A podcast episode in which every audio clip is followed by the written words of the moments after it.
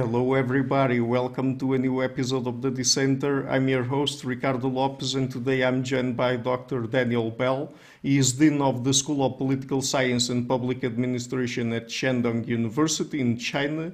He is the author of numerous books and today we're going to focus on his most recent one, Just Hierarchy, Why Social Hierarchies Matter in China and the Rest of the World. So Daniel, welcome to the show. It's a pleasure to have you on. Oh, thank you for having me. Okay, great. So let's perhaps start with some basic questions. So from a sociological perspective, I guess, what is a hierarchy?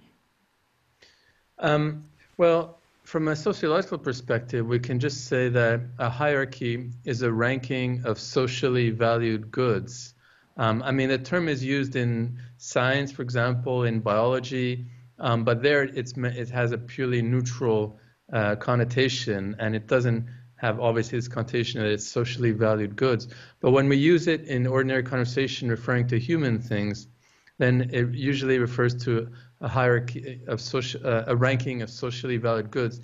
And in English, it sounds very pejorative because we immediately start thinking of hierarchies based on race or sex or class or caste, which benefit the powerful and penalize the weak or those on the bottom of hierarchies. Of course, in our book, we argue against those hierarchies. We think those are bad, unjust forms of hierarchies. But we argue that any modern society needs hierarchies, and we need to clearly distinguish between the morally unjustified forms and the morally justified forms. And the morally justified forms have a different character. They, for example, often benefit those on the bottom of hierarchies. If they only benefit those on top of hierarchies, then they're unjust. But if they have other forms, then perhaps they're morally justified. Mm-hmm. Right. But I mean, you mentioned, for example, at a certain point there, biology. So can we say in any way that hierarchies are a natural phenomenon? Well, some hierarchies are natural phenomena. In human realms, not necessarily. I mean, in very small scale societies, undeveloped, for example, or else hugely developed, with then there might not be a need to have hierarchies based on income, for example.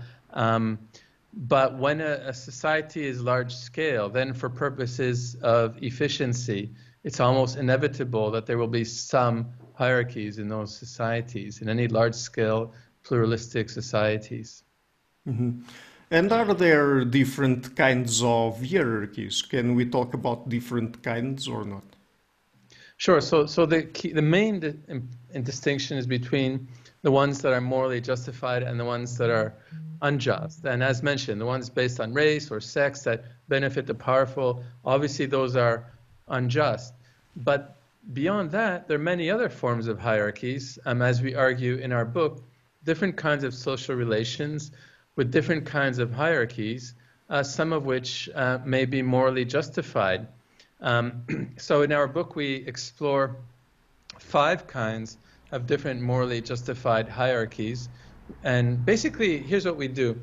We start with relations between intimates, between friends and family members, and then we extend to different kinds of hierarchies in society. We go from intimates to citizens to international relations to hierarchies between humans and animals and to hierarchies between humans and machines. So the further and further away from intimacy, and basically the further away you go from intimate relations, the morally justified hierarchies have different character. That's the key insight of our book. Mm-hmm. And we will go back to talk a little bit about these different kinds of hierarchies later in the interview. But before that, when we talk about hierarchies, and I think particularly when we're talking about how people from the left in the West think about them, it usually seems that they are rigid, but they can also be flexible, right? Of course. So some hierarchies, and especially the ones that are unjust, tend to be ossified and rigid, where They benefit the powerful. The powerful don't want to give up power, so therefore they're very hard to change. But other morally justified forms of hierarchies often have a more fluid character, where there's change, and in fact the change is encouraged. And those hierarchies tend to be, well, sometimes they're quite common, and if they have that character, they can be morally justified. The example we give in our book from the first chapter is hierarchies between intimates. Now, if it's hierarchies between friends, they tend to be equal in character, right? I mean, if you're a very close friend and one friend has more power than the other, and that power is kind of systematic, it's pretty hard to establish friendship based on equality. But if it's a family member and you have different power relations, that's a problem if those power relations are fixed and ossified. But if they change over time, especially if they change rather quickly over time, then actually it makes that relation quite colorful, sometimes humorous, and more meaningful than hierarchies that are, or that relations that are based on equality all the time. Mm-hmm. So, I mean, that's another issue, equality. Do hierarchies necessarily promote inequality, or are there hierarchies that promote equality? Well, if we clearly distinguish between the bad forms of hierarchy and the good forms of hierarchy, I mean, hierarchy by definition means that you have inequalities, mm-hmm. Then we could focus our energies on eliminating the bad forms of hierarchy and promoting equality in those forms, and then we don't have to focus our energies on the good forms of hierarchy. In fact, we could encourage those forms of inequality. So I think what's helpful for purposes for egalitarians is that it's still important to distinguish between good forms of hierarchy and bad forms of hierarchy, so that we can focus our energies on the bad forms of hierarchy and promote equality in those forms. But when it comes to the morally justified forms of hierarchy, there's no reason to seek to promote equality in those forms. So I think by thinking more clearly about this issue, it actually might help the egalitarian cause by allowing us to focus on eliminating or at least reducing the social influence of the bad forms of hierarchy. Mm-hmm. So is role shifting a good property for hierarchies to have? Is it always good, for example? No, so it's important for certain kinds of hierarchies, hierarchies based on intimates, as we discuss in the first chapter of our book.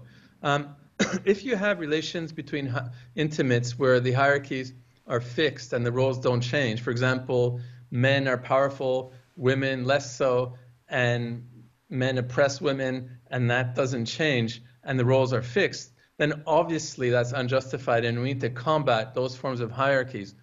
But if we have hierarchies where sometimes the men have power, other times the women have power, and those roles shift often frequently, then those hierarchies are morally justified. But you have different kinds of hierarchies. For example, in chapter 3, we look at hierarchies between states, where we have hierarchies between large states and small states.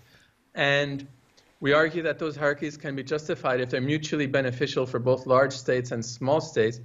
Now, those hierarchies are not likely to shift, you know, very substantially, right? I mean, the relation between China and Laos, you know, I mean, it's not likely to shift over time because China is a bigger country and will likely remain so for the foreseeable future. So that you won't have dramatic shifting of roles or even slow shifting of roles, but the hierarchy can still be justified if the relations between the large country and the small country are mutually beneficial. Mm-hmm. In the book, you use the concept at a certain point, nighttime hierarchies. Could you explain it? So within the family, again, what adds color to relations between family members, between intimates, between lovers? I mean, many philosophers in the past have held out the ideal of equality between friends as the most desirable form of relation, because they're equal in nature. But we argue that actually if you have relations between intimates, and those relations can be hierarchical, but if those hierarchies shift over time, then they can add much of the color and meaning and humor that makes human relations meaningful.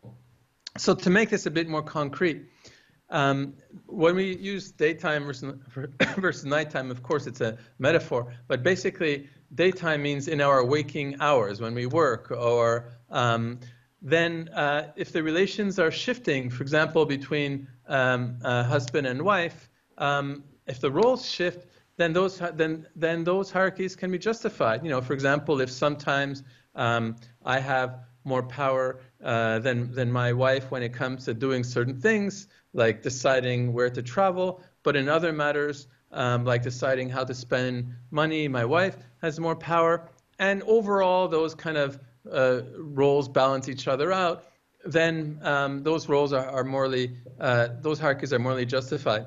When we use the term nighttime hierarchy, we refer more to relations between intimates, between lovers.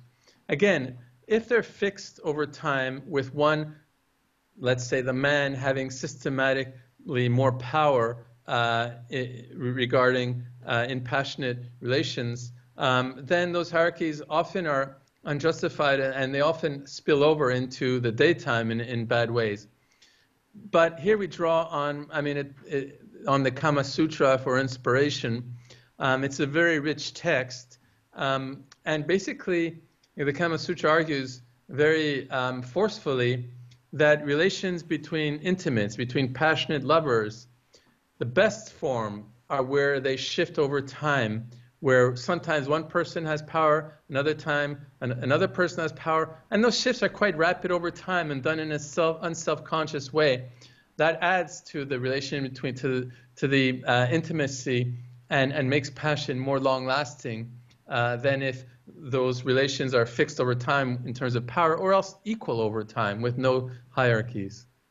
Mm-hmm. So in the book you present a progressive conservative perspective to hierarchies. What does that mean exactly? Well, it sounds paradoxical, maybe even oxymoronic to the Anglophone ear, but in a Chinese context, much of our work is inspired from Chinese tradition and philosophy and contemporary China, not only though, but much of it. The idea of being progressive conservative is much more, let's say, natural, a natural sounding, let's put it that way.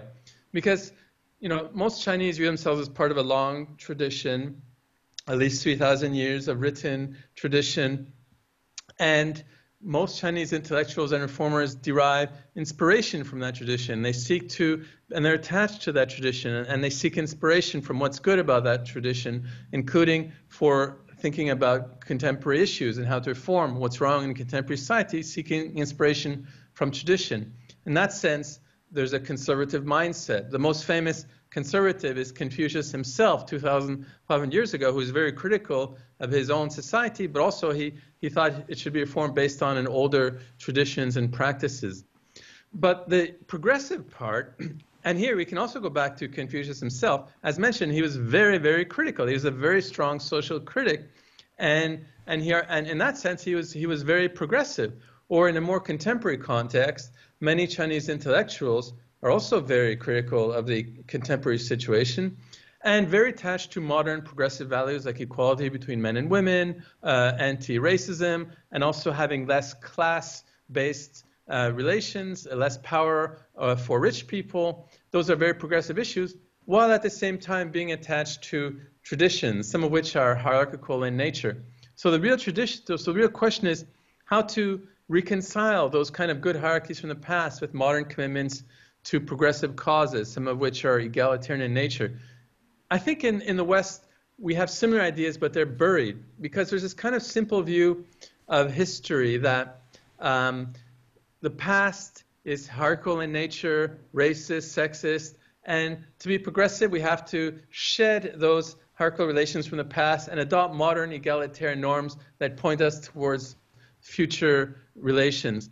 I think, but on the other hand, we do have, I mean, many Western intellectuals and traditions that are kind of progressive and conservative in orientation as well. I mean, For example, some modern conservatives, I'm Canadian, but I could give this example from the US, are very attached to tradition, or let's say to the Catholic tradition, which, as you know, is very hierarchical in nature, right? They respect the Vatican hierarchy, but on the other hand, they're progressive in the sense that they want the Catholic tradition to become more gender egalitarian, right? So on the one hand, conservative, attached to hierarchical traditions and rituals, on the other hand, progressive. In the Jewish tradition, you have similar views, where many are attached to hierarchical rituals from the past, but also want more equal gender relations.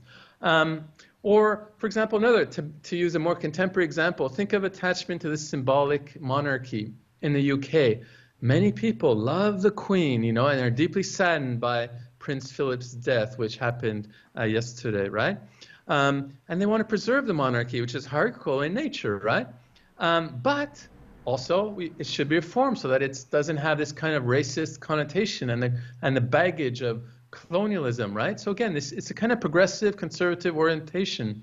And so our view that if we think that the way of making sense of our own moral commitments is it's taking these progressive, conservative orientations, I think it's much easier for us to think of the possibility that some hierarchies are bad, but others are morally justified and can and should be made compatible with our modern day progressive commitments. Mm-hmm. But this progressive conservative mindset, is it commonplace in China? More so now. In the 20th century, first of all, prior to the 20th century, it was much more conservative in orientation. Although again, the Confucians had this critical view, which you can argue is a kind of progressive orientation. The 20th century, it went to the opposite extreme, where the main tradition, we can call it anti-traditionalism, whereas whether it was Marxists or liberals or anarchists, they blamed China's problems on its hierarchical past. They wanted to get rid of the past and move on to a modern egalitarian future. And that took a very extreme form in the Cultural Revolution, 1966 to 76, which was basically an attempt to, it was a bit like the French Revolution, where it was an attempt to completely get rid of the past, move on to a new egalitarian future.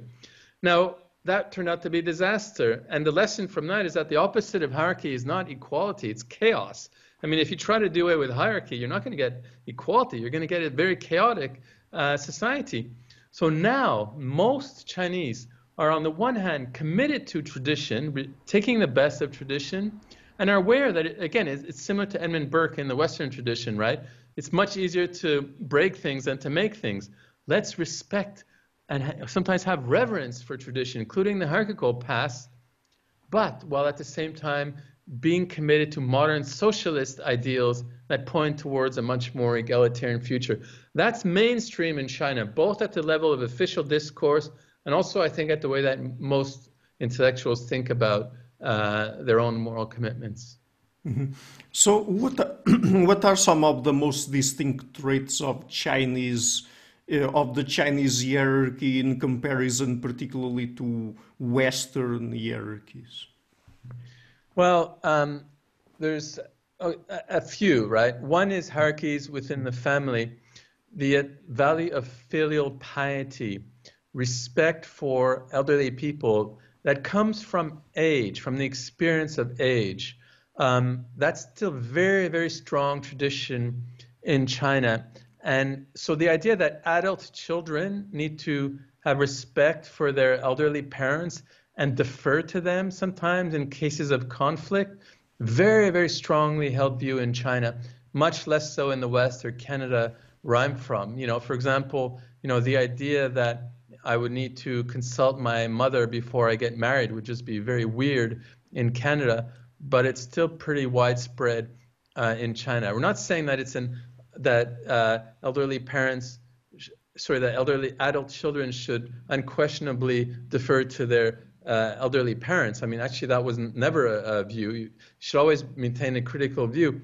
But at least that if certain conditions are in place, the elderly parents still have a sound mind, they're compassionate, they have wisdom due to their age, experience in different roles, then other things being equal, we should defer to them in cases of conflict. Whereas I think in places like Canada, where I'm from, or probably other Western societies, not so much the case. second chapter in our book is about hierarchy between rulers and citizens. And this is where China, again, there's a very strong tradition. We call it political meritocracy, where the political system aims to select and promote rulers with above average ability and virtue. Those hierarchies are justified if, in fact, the rulers serve the people and if there's trust between the rulers and the ruled. Very, very strong ideals in China that are not so widely held in Western societies. In chapter 3, we look at hierarchies between countries. And I think in the West, there's often a myth that relations between countries should be equal. It's kind of, we should respect sovereign equality between nations. I mean, in that chapter, we argue it's important to pay some kind of respect to that value of equality between countries. But we should also recognize that strong, big, powerful, populous countries will have more power. And we need to think about how those hierarchies between big countries and small countries should be morally justified. I think it's, China views itself as a big country, and that sort of language, I think, makes much more sense in China than in other countries in the West. I mean, I think there's a lot of hypocrisy in the West. For example, the US is a huge, powerful country, and they should take more responsibility on issues like global warming than small countries like Canada or Portugal. But they think, oh, we're all equal, so we don't have to. I think China would typically reject that way of thinking. As you know, in our book, we have 2 more chapters. The 4th one is on the relation between humans and animals.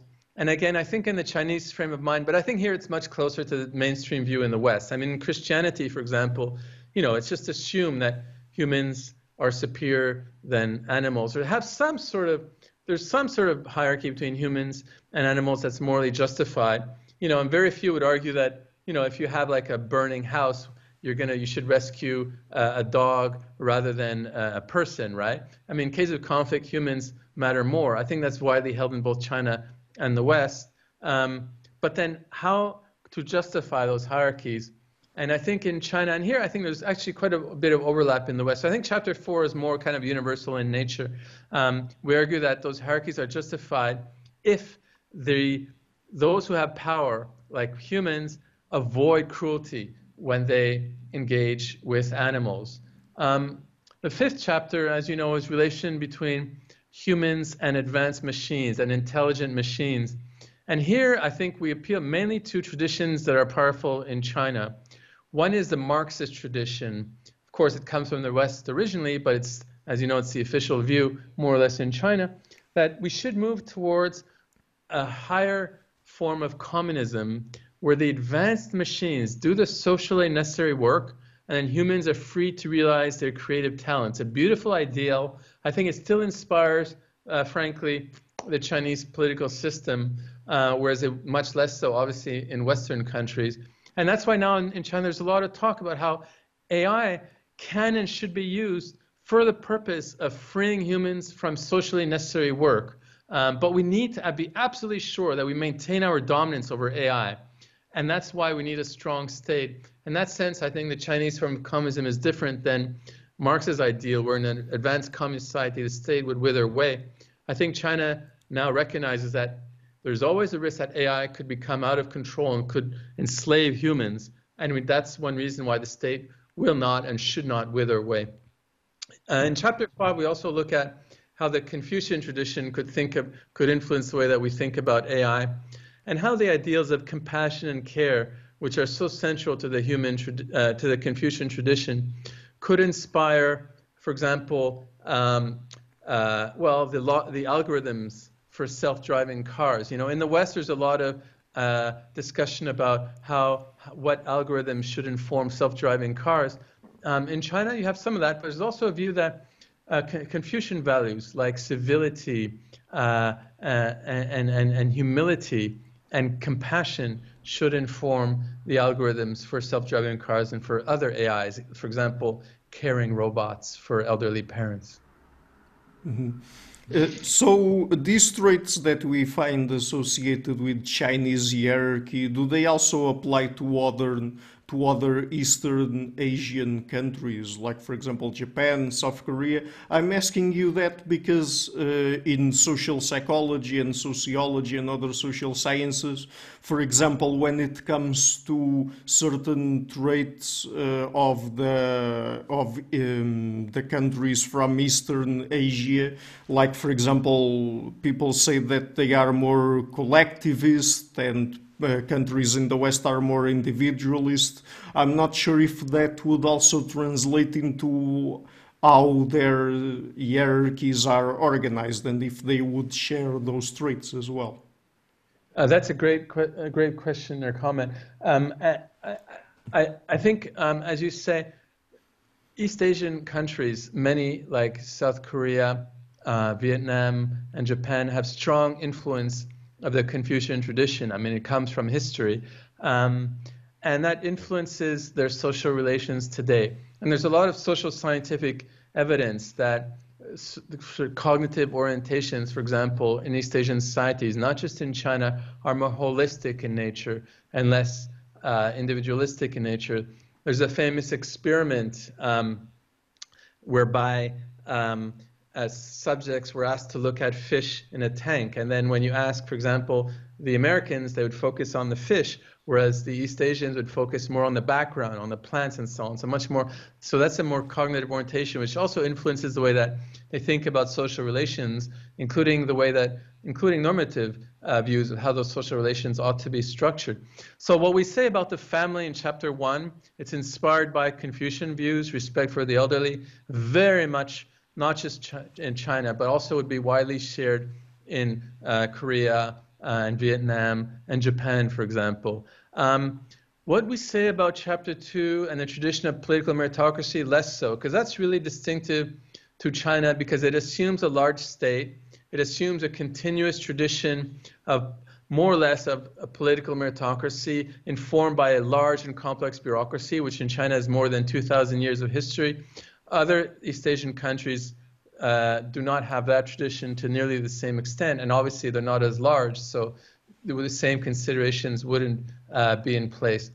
So for Chapter 3, again, because we assume a hierarchy between large countries and small countries, so smaller countries like Korea wouldn't necessarily have the same way of thinking about it.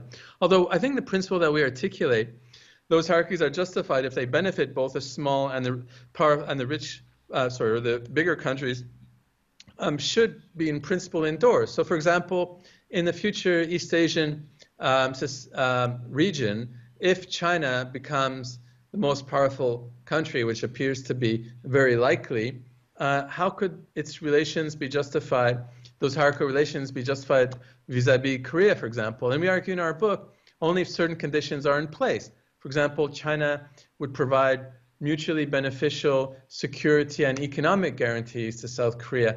China needs to set a much more humane model at home so that the Koreans are generally inspired by the Chinese model. Obviously, that's not happening now, and it's, I think, thinking towards the future. But if those conditions are in place, then we could imagine that those hierarchical relations would be endorsed by the Koreans as well, not just by the Chinese.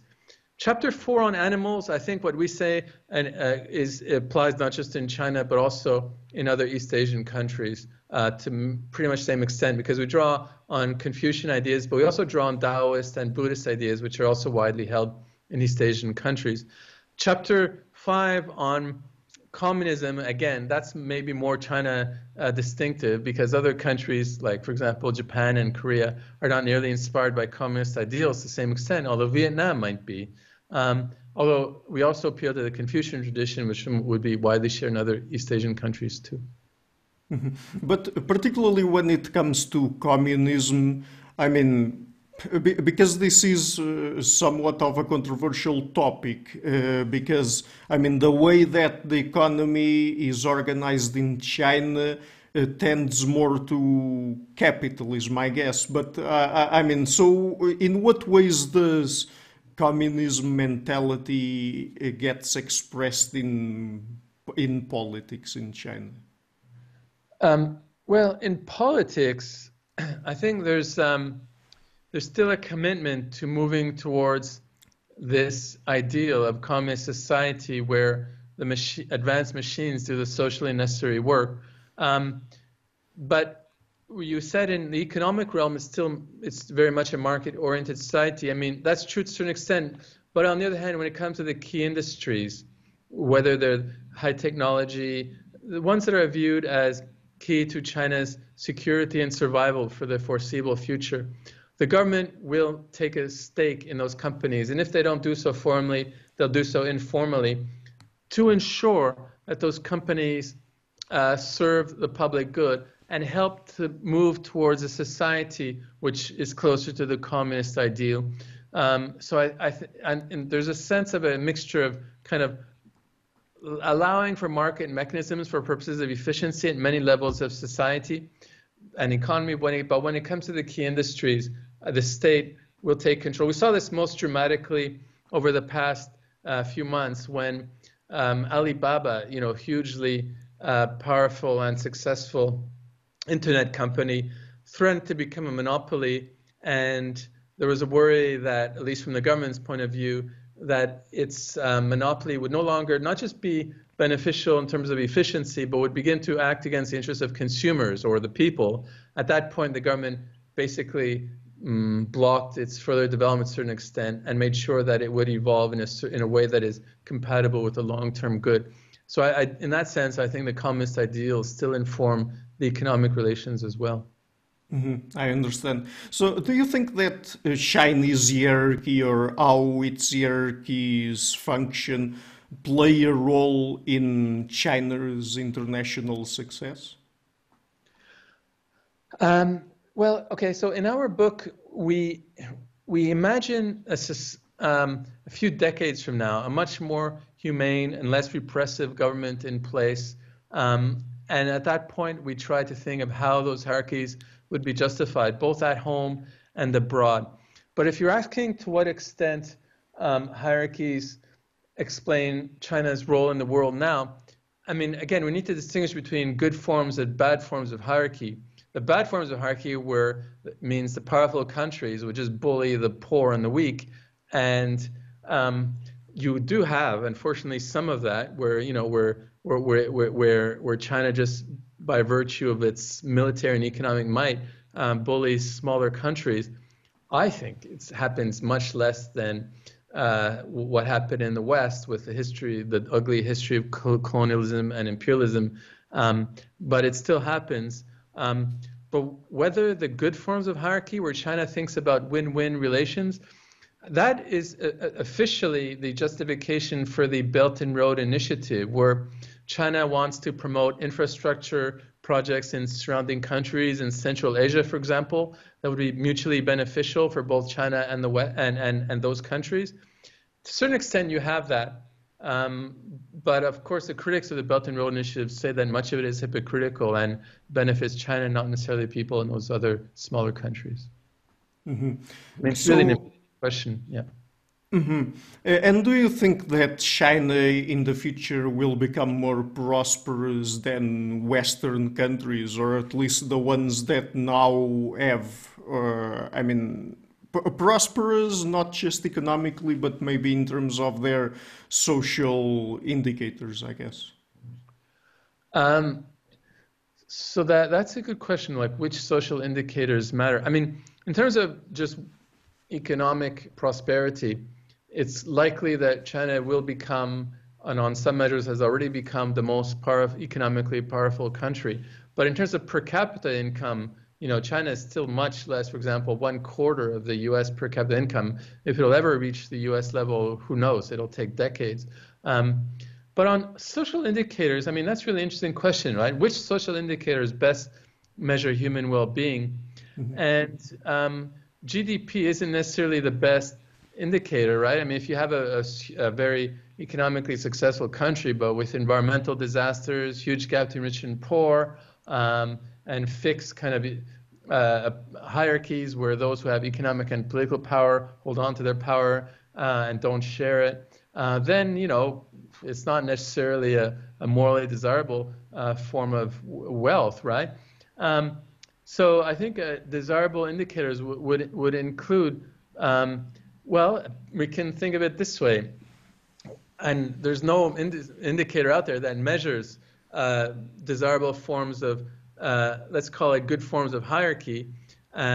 But if there's a social indicator that would say, that would penalize countries for having bad forms of hierarchy, like racism, sexism, huge gap between rich and poor, or a terrible relation with the environment where man is on top and nakedly, man meaning human beings, nakedly exploits the environment, and we penalize countries for those, and we reward them for good forms of hierarchy where there's rich and relations between intimates that are constantly changing in roles, where the rulers serve the people and there's trust between the rulers and the people, where the powerful countries also implement policies that are mutually beneficial for the less powerful countries, where there's relations between humans and animals that involve some subordination but also avoidance of cruelty, and where the machines serve human beings rather than the other way around.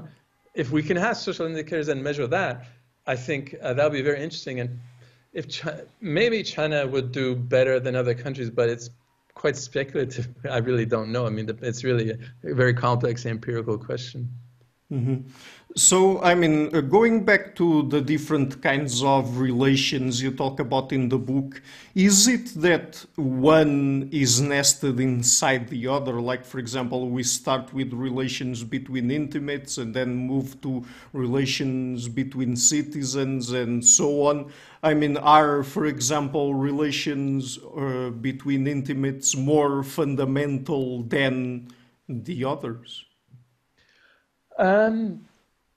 More fundamental, well, maybe more crucial for human well-being and human flourishing in most cases, right? I mean, if you live in a society where, let's say, you have a decent government that provides the goods and where people trust the rulers, where there's no naked oppression of smaller countries, where the animals are kind of respected without there being cruelty, where advanced machines are not oppressing human beings. But if those, in those societies, the human beings lack intimate relations, or else those intimate relations are very oppressive based on race or sex, then that, I mean, that life would hardly be worth living. So in that sense, I mean, it's a more Confucian thing where the way that Confucians think about human relations, it's more, usually the language is graded love. There's a kind of hierarchies of love where the most love goes to our intimate relations, and the further away we extend from intimate relations, love is important, but it diminishes in intensity and importance, and the obligations become fewer and fewer. So we have much stronger moral obligations towards intimates because that's the source of love and the source of meaning for most of us. And the further away you move from those intimate relations, the less love there is and the less obligations there are. So it's kind of, from a Confucian standpoint, it's natural to think that there's different kinds of social obligations based on the nature of the intimacy of the social relation.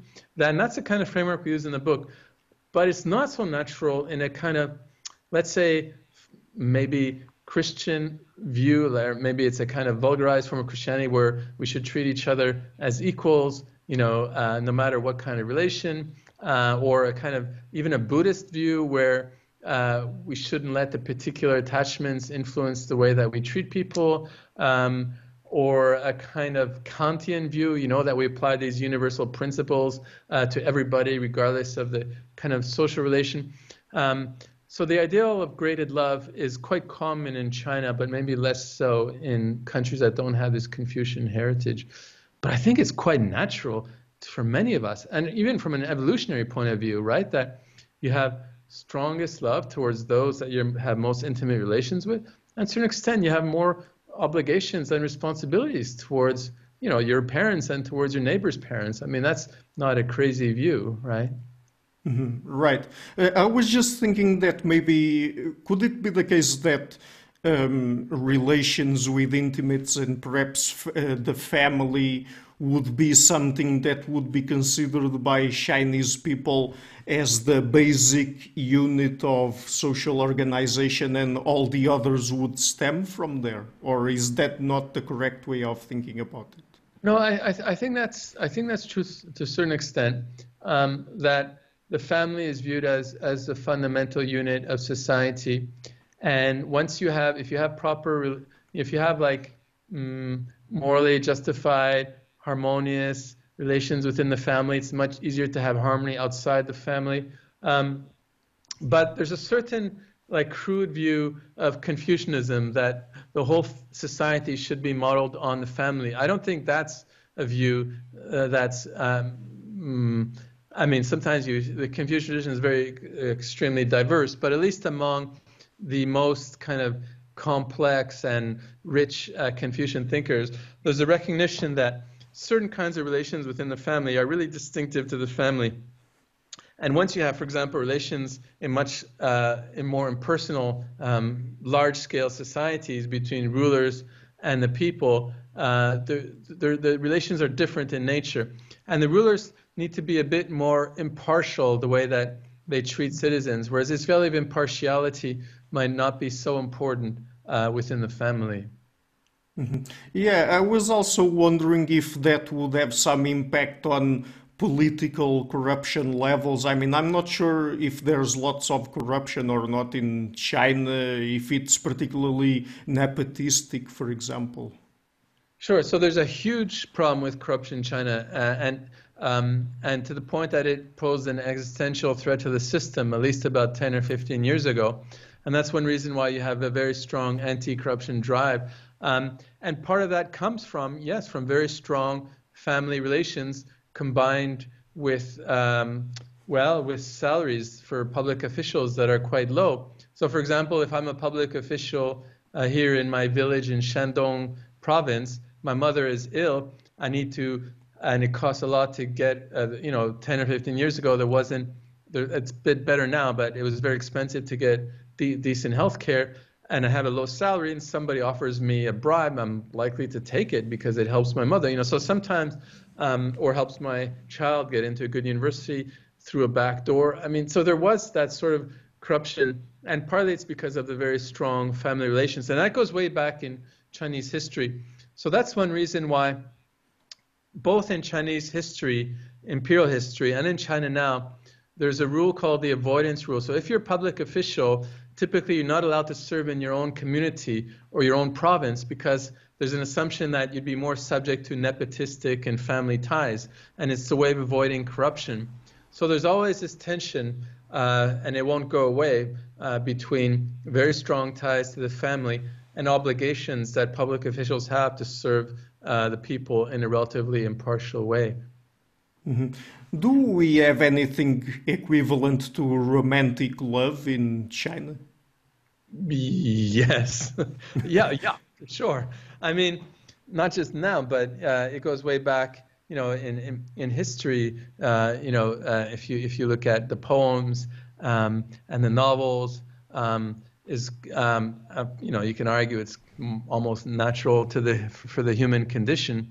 But especially since the revolution, there's an assumption that marriages should be based on romantic love. So I mean, romantic love was always there, but in the past there was a view that marriages should be more something that is pursued for other reasons, you know, among rich people, maybe for property reasons, or to maintain, to have good ties between different families or whatever. But there's an assumption now, and you know, I guess you can argue is learned more from the West, that marriages now should be based more on romantic love as an ultimate foundation. Mm-hmm. But are marriages still arranged in any way in China?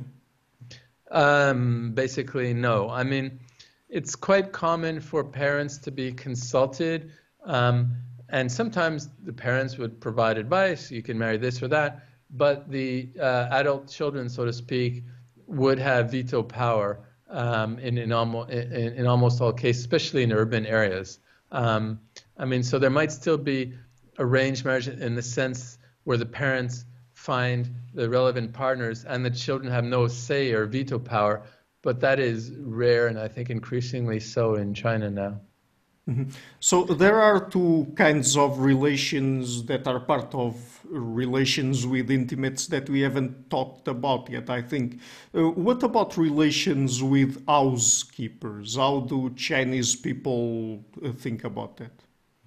So they're typically, again, there's terrible abuses, you know, where housekeepers, of course, they're unjust hierarchies where because the housekeepers do it for the money, they're often subject to horrible conditions, sometimes sexual abuse. Obviously, those are terrible and need to be exposed and denounced. But in the better cases, they're treated almost like family members, where family norms and labels are extended from family members to housekeepers. As a way of showing some compassion and intimacy. That helps to justify those relations. And we argue that at the end of the day, though, if they're permanent relations whereby the housekeepers have to do it for the money ultimately, and that's kind of fixed over time, over generations, that's still an unjust relation, even if there's a kind of a lot of compassion and care and family-like treatment. So at least over several generations, there has to be shifting roles for those relations to be justified. So for example, whereby the children of the housekeeper might have more power than the children of the person who has the housekeeper in the next generation. Mm-hmm. And what about friendships? I mean, where do Chinese people place their friends in relation to other people? Well, friendship in the Confucian tradition, too, in this sense, it's similar to the West. It's really assumed to be the one relation that's ultimately the closest to what an egalitarian relation, where you treat a friend as an equal. Maybe what's a bit distinctive in China with the Confucian tradition is that they encourage you to select friends who are better than you in some sense, so that you can always learn from them and improve from them, at least better in some ways. So maybe a kind of a friend would be should be somebody who's better than me in certain aspect where I would learn from him or her, but in other aspect maybe I'm better than that friend and the friend would learn from him. So a kind of a Confucian take on friendship is that it's based on the relations of equality, but what really makes it valuable too is the idea that a friendship would allow for improvement, especially moral improvement. Mm-hmm. When it comes to the relations people establish with non-human animals, in the book you mentioned the concept of subordination with care. Could you explain it? So here is something common in most traditions, actually. Almost all major traditions assume, you know, whether it's Confucianism, Christianity, I mean, even Buddhism, which says we should be compassionate towards all animals, but they still assume that when it comes to reincarnation, there's a kind of hierarchy, you know, and humans are higher than animals. If you want to be reincarnated, it's still better to be reincarnated as a human than as an animal. So most major religious and ethical traditions assume that that animals should be subordinate to humans in some sense, but it doesn't mean that we can exploit animals or that we can treat them with cruelty. And here again, it's one value that's shared by most ethical and religious traditions, that we should avoid cruelty when we treat animals, even if we regard them as subordinate in some sense or other. Now that sounds, oh, who's going to disagree with that? But that has really radical implications. For example, when it comes to eating meat, because almost all animals now are made for human consumption are brought up in terrible, cruel conditions. So if you take this value seriously of avoiding cruelty towards animals, it means that avoiding eating meat from animals that are brought up in cruel conditions, which is in the case in probably 90% of, you know, or more of animal farms and factories. So it's a value that we think should be taken seriously, and we apply it to different things. But that said, we also argue that There's no, this value of subordination without cruelty, it's a kind of bottom line. But beyond that, if we have particular, more intimate relations with certain animals, then we owe more than just avoiding cruelty. So for example, relations with our pets. It's not just a matter that we should avoid being cruel to them. We have very strong obligations of care and love, which wouldn't apply to, let's say, wolves, and so in our chapter, we also distinguish between different kinds of obligations that we owe to animals, depending on our relation with them. Mm-hmm. When it comes to artificial intelligence, I mean, is there something in Chinese philosophy or something like that that would orient people in terms of how they should deal with the possibility of these kinds of systems developing minds? And for example, does it tell us anything about if we should attribute personhood status to some of these systems in the future?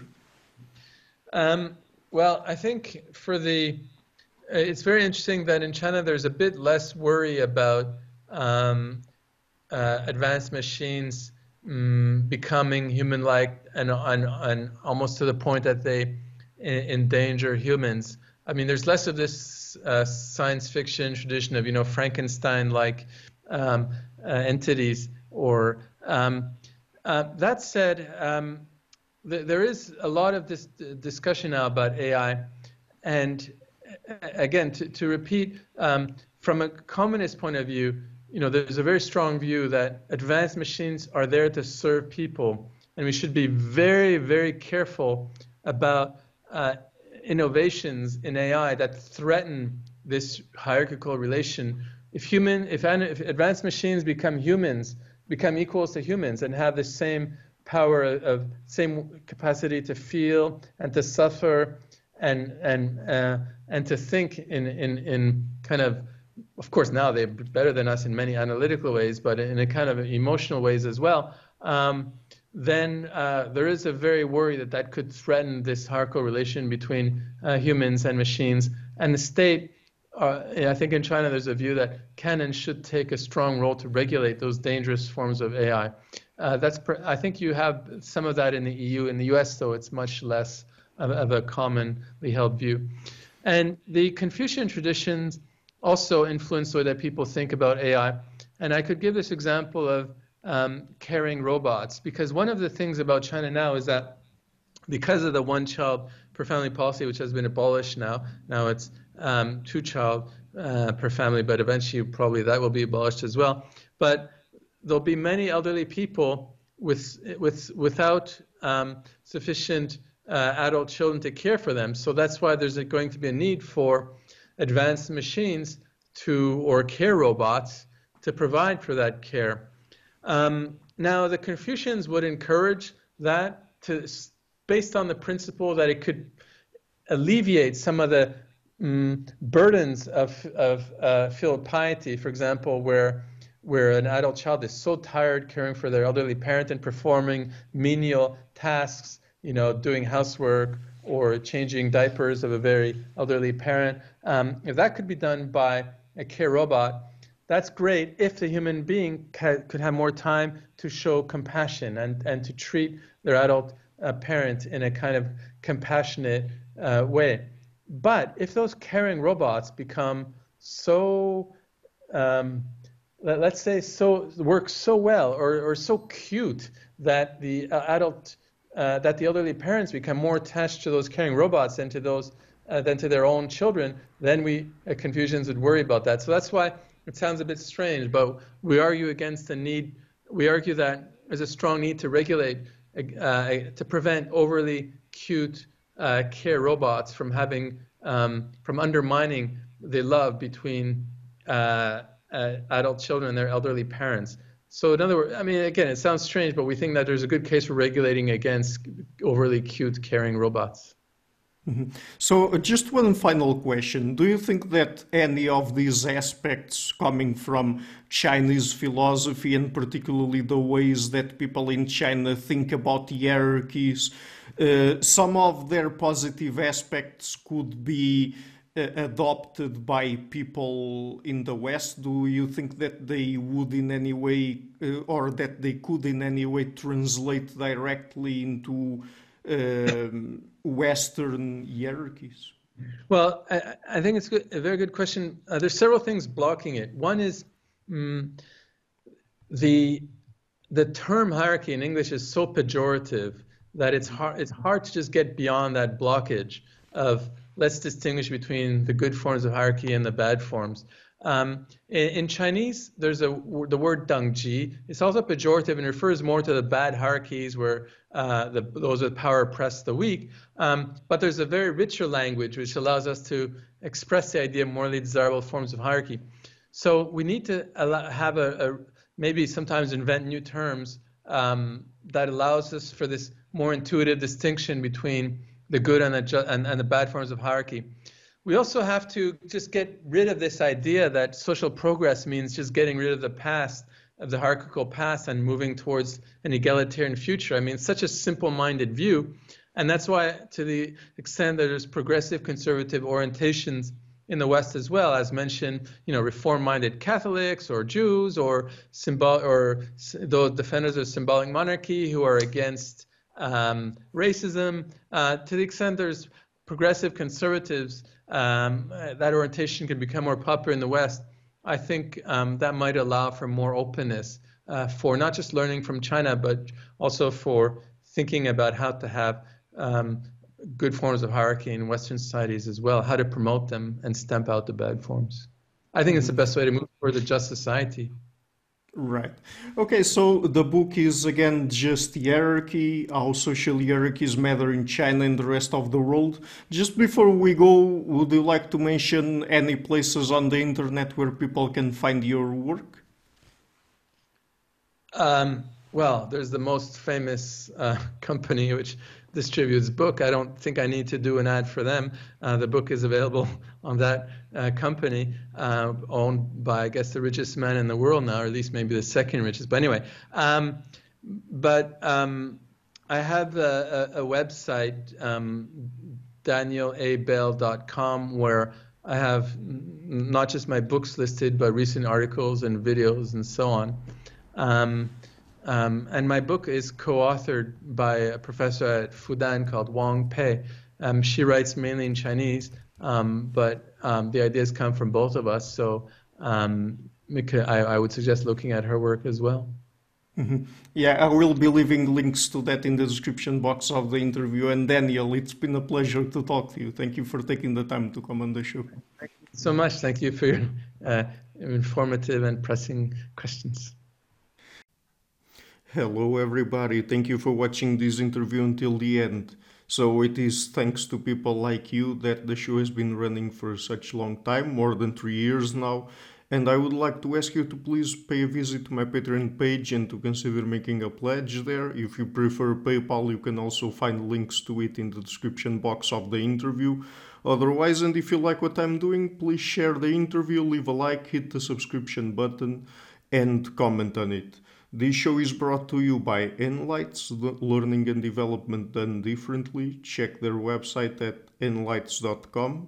I would also like to give a huge thank you to my main patrons and PayPal supporters, Karin Litska, Anne Blanchett, Pererga Larsen, Lau Guerrero, Francis Ford, Hans Frederick Sunder, Ricardo Vladimiro, Craig Healy, Adam Castle, Olaf Alex, Jonathan Wiesel, Jacob Klinkby, Matthew Whiting, Bernardo Wolf, Tim Hollis, Henry Calenius, John Connors, Paulina Barron, Philip Force Connolly, Jerry Mueller, Herbert Gintis, Rutger Bosch, Bo Weingart, Becker Neuberger Goldstein, Dan Demetrio, Robert Windiger, Rui Inácio, Arthur Coe, Zoop, Marco Neves, Colin Holbrook, Susan Pinker, Thomas Trumbull, Bernardo Seixas, Pablo Santurbano, Simon Columbus, Jorge Espinha, Phil Kavanagh, Corey Clark, Mark Blythe, Roberto Inguanzo, Michael Stormir, Eric Neumann, Samuel Andreev, Tiago Nunes, Bernard Yugni, Alexander Dunbauer, Omari Hickson, Fergal Cusson, Evan Bodrenko, Ala Herzog, Don Ross, Jonathan Librant, Oslan Bullitt, Nathan Nguyen,